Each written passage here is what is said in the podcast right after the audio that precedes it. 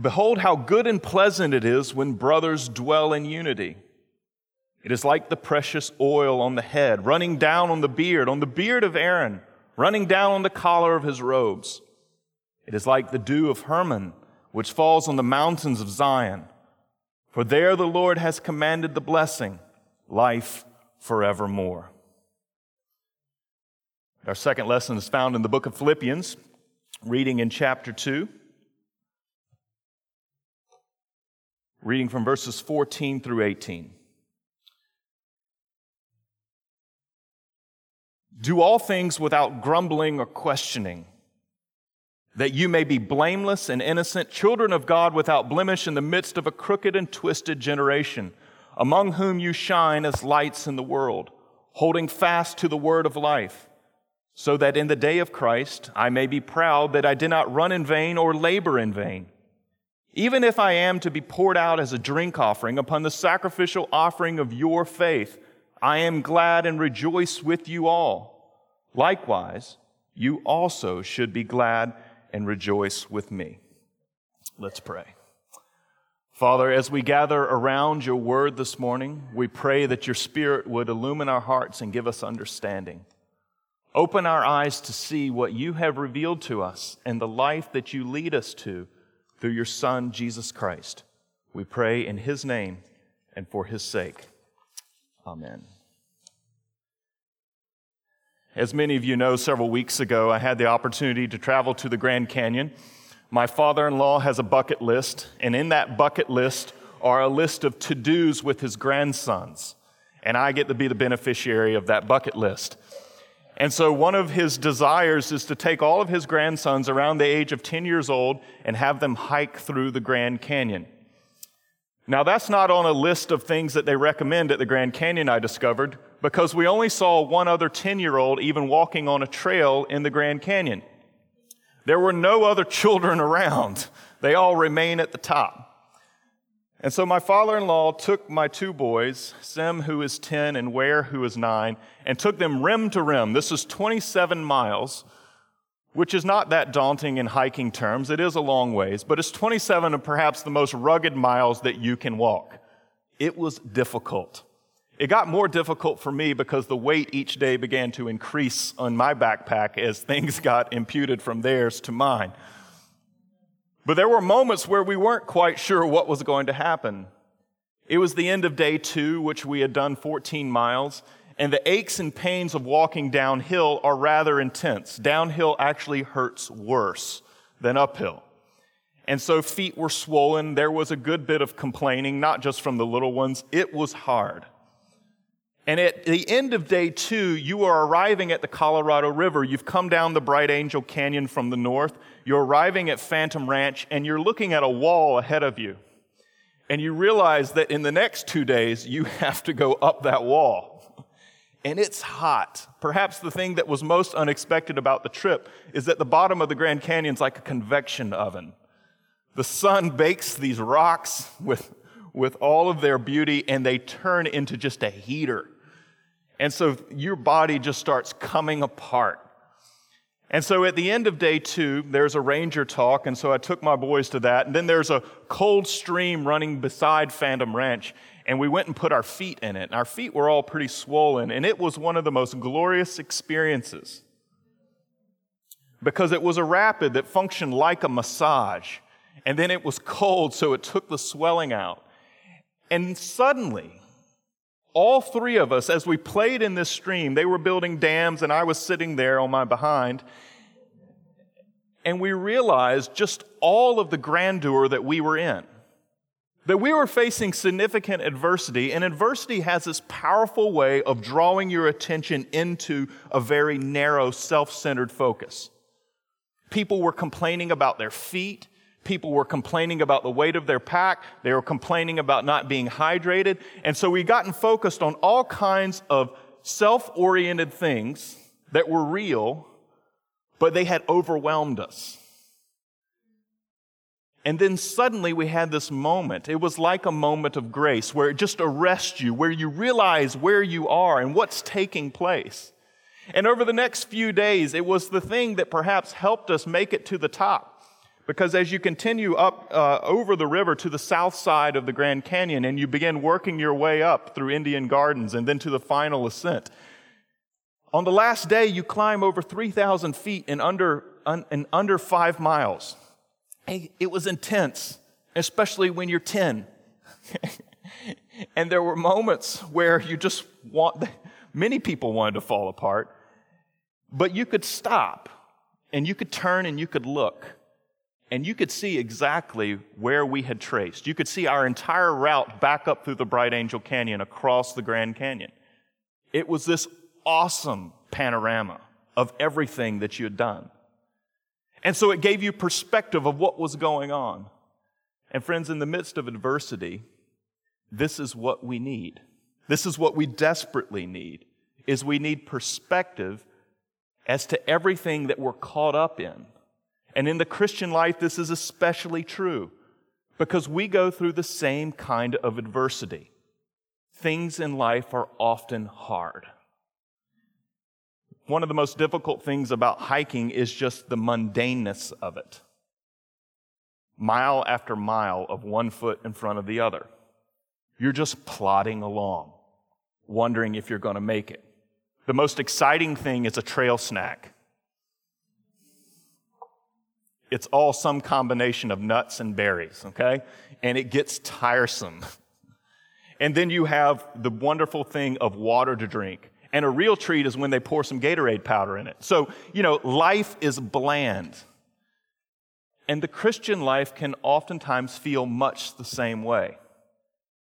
It's very important to recognize the mundaneness of Christian living that so much of our life can feel like one foot in front of the other with no awesome panorama. It feels like trail snacks and water, a pretty harsh diet. And we wonder if we're going to make it.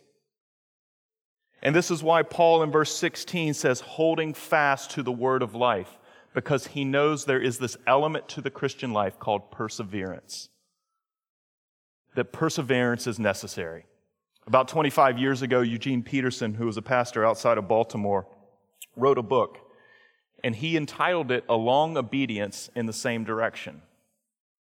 And that's what we're talking about this morning is this persevering Christian life of keeping one foot in front of the other. And how do we do that? How do we do it well? How do we live this life of a long obedience in the same direction? And what it requires, is, requires of us is that we persevere, not losing our perspective in adversity. That's what it requires of us. Now, one of the things that threatens our perseverance doesn't normally meet our radar. Look what Paul says in verse 14, though. Do all things without grumbling or questioning. You want to know how to persevere well? That's what Paul says. Holding fast to the word of life, this is what it looks like that we do all things without grumbling or questioning. Now, in these four short verses, Paul has tremendous number of echoes to two places in the scriptures. It's to Numbers chapter 14 and 15, and actually to Deuteronomy 32. But he's quoting passages that bring us back into Israel's experience. And these words, grumbling and questioning, come from Israel's sojourn through the desert. After they've been rescued from Egypt, they've been saved by God and His powerful grace, they are being taken to the promised land. And what do they begin to do? Let's turn to Numbers 14.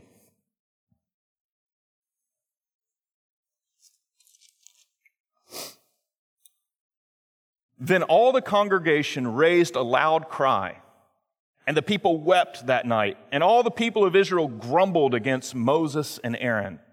The whole congregation said to them, Would that we had died in the land of Egypt, or would that we had died in this wilderness. Why is the Lord bringing us into this land to fall by the sword? Our wives and our little ones will become a prey. Would it not be better for us to go back to Egypt? And they said to one another, Let us choose a leader and go back to Egypt. It's amazing. They had just heard a report about the giants who were in the land. That was the Amalekites, the people who were large and vigorous, that they were going to remove. And they melted. Their hearts grew faint. And do you see what was happening? They began to murmur. They began to grumble. They began to say, God is not going to make good on what he said. That was what was going on in Israel. And Paul echoes that experience to say that that, what was, that is what was going on in Philippi as the people grumbled and murmured. And friends, part of our perseverance is recognizing the things that harm our perseverance, recognizing the things that are important to God. And this stuff on unity in the book of Philippians, the togetherness of the church, the church living not in a selfish way, but in an unselfish way, to strive together as a community with one heart and one mind is crucial to what it means to persevere in the faith. And so when we grumble and when we murmur, there's much more on the line than gossip. Just let that sit for a minute. There's much more on the line than just needing to tame your tongue. That there is a deep spiritual problem according to the Apostle Paul.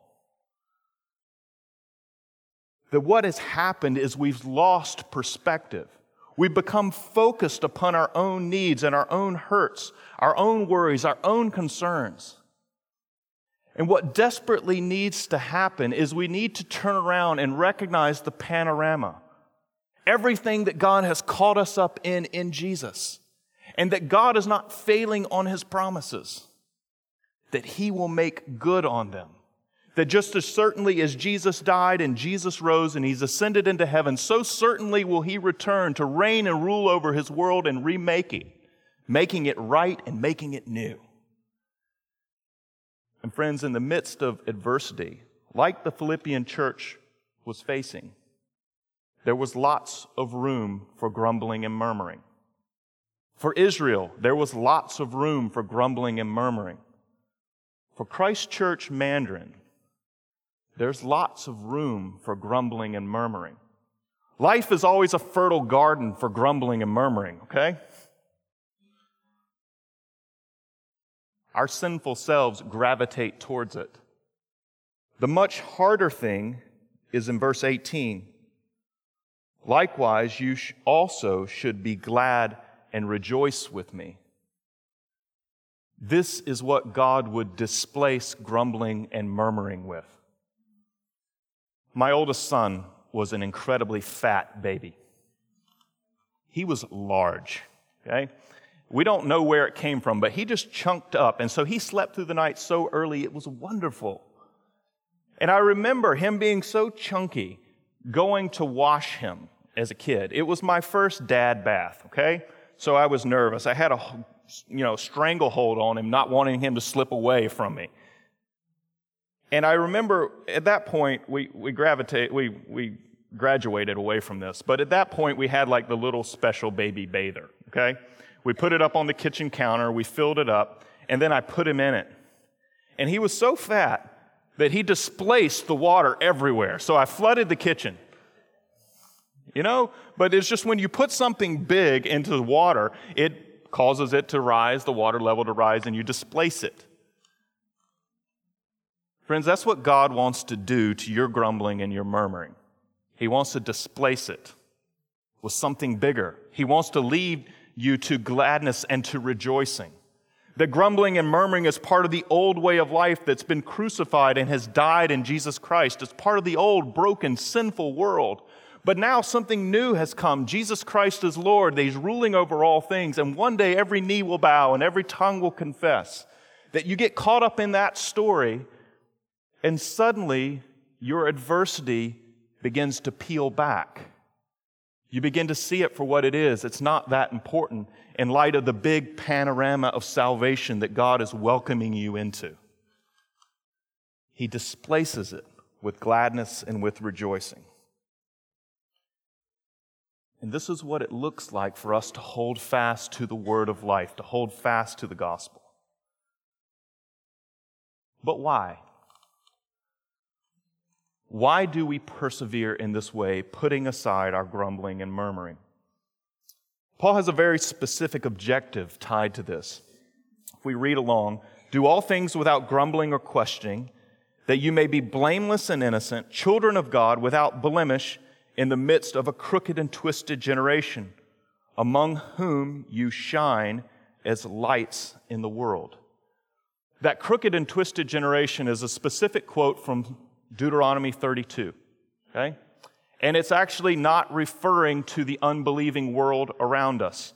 It actually is referring to God's covenant community, those who've been brought into a covenantal relationship with God who are not walking with Him.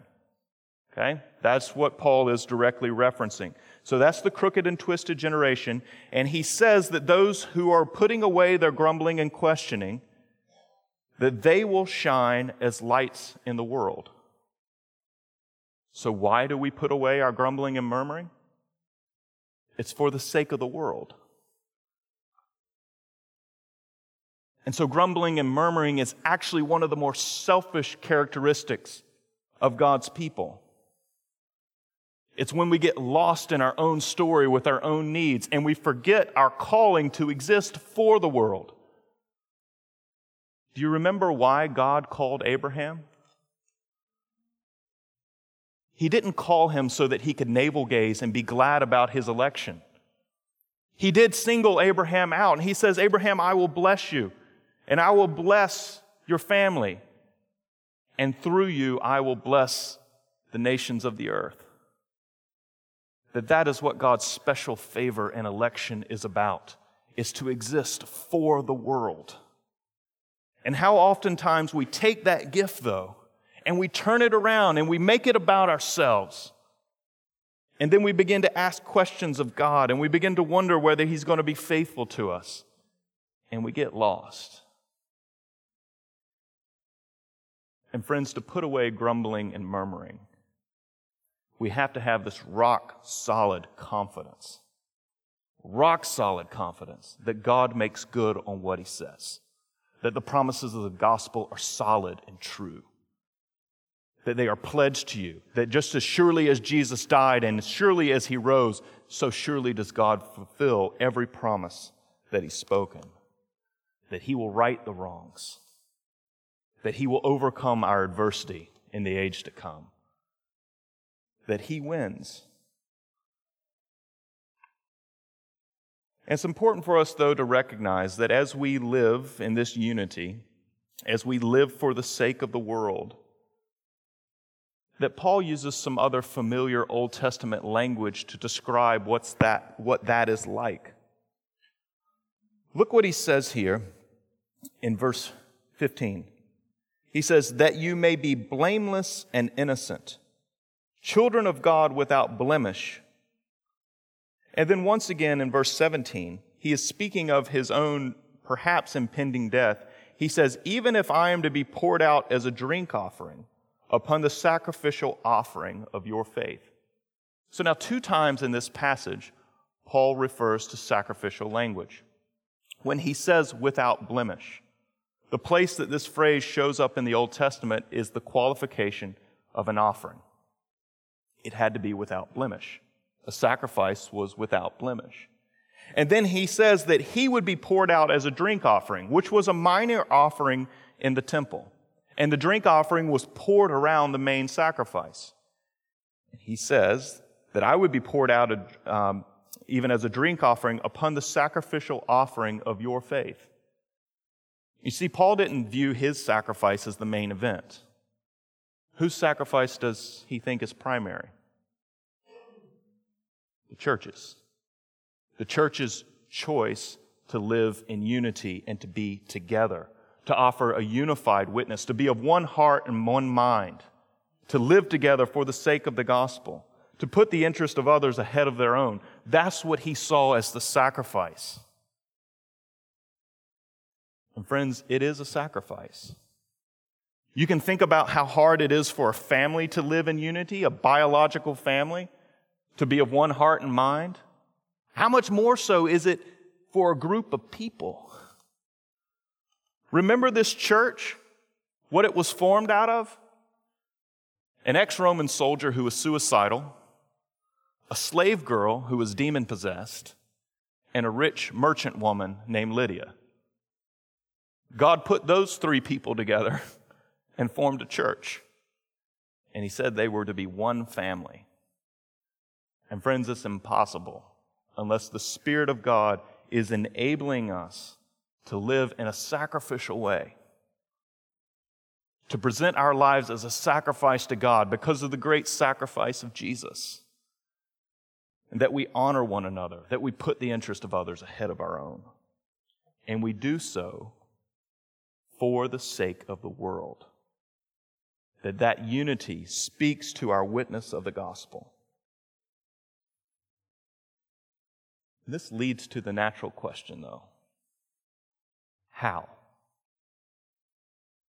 How do we do it? The demands are rigorous.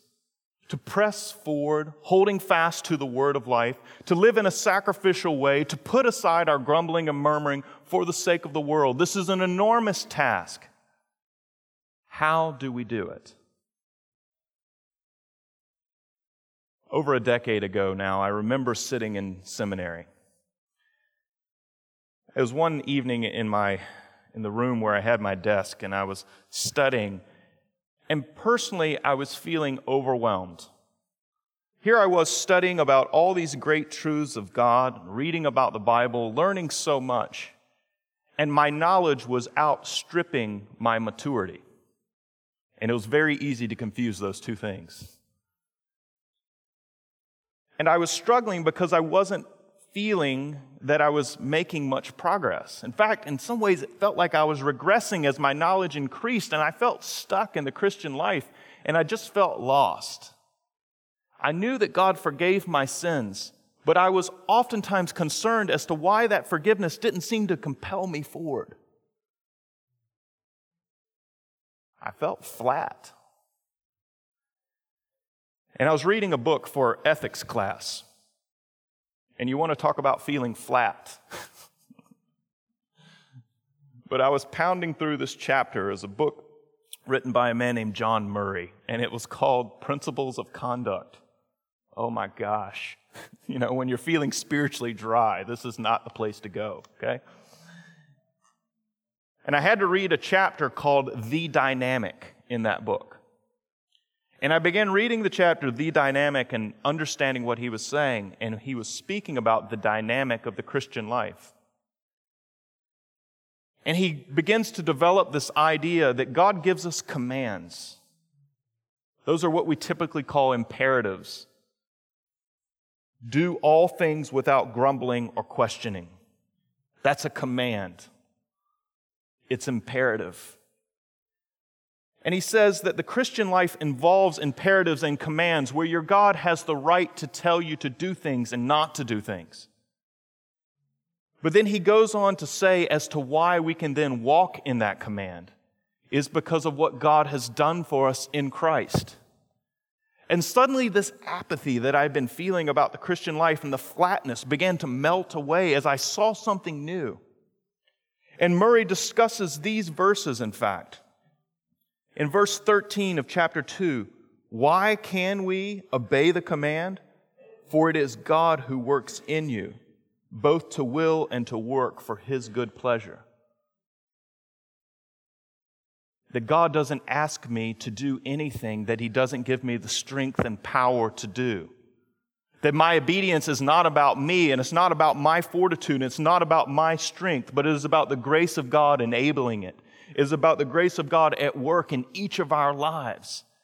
That my problem was not that I needed to be stronger in some way to obey God, but my problem was one on a lack of reliance. That I didn't find God's grace to be sufficient to change my hard heart, to break open my flatness, to help me and assist me and draw me into obedience.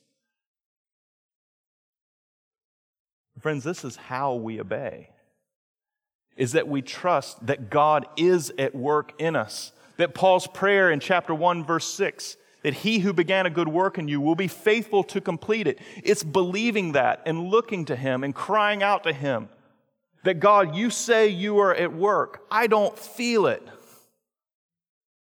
But I trust that you are faithful, you are righteous, you make good on your claims. And so I ask you to come and help me. that was what I learned on that very boring, mundane night in seminary. Was that obedience in the Christian life was just as much about grace as justification was. That God freely accepts me in forgiving my sins and making me right in front of Him. And then God graciously and freely gives me the resources I need that I could live a blameless and innocent life before Him. That doesn't mean perfect, okay? It just means a worthy sacrifice. That God would give me sufficient grace to do that. Friends, this is how we live in this life together. It requires the grace of God. It means that we have to look to Him and call out to Him, be dependent upon Him. And as we do so, the murmuring begins to drop away because we're caught up in this great big panorama of salvation. That the church is offering a witness to the world for the world, and that we're welcoming in them into this vision of Jesus Christ being King of Him making all things right and every manner of things right. That Jesus comes to undo the curse as far as it's found. That's the good news we celebrate. And that's why grumbling and murmuring gets put down, and gladness and rejoicing takes over. And so let it be said of us not that we grumble, not that we question, but that we're glad and we rejoice. And when people come into our midst, that's what they experience. Let's pray.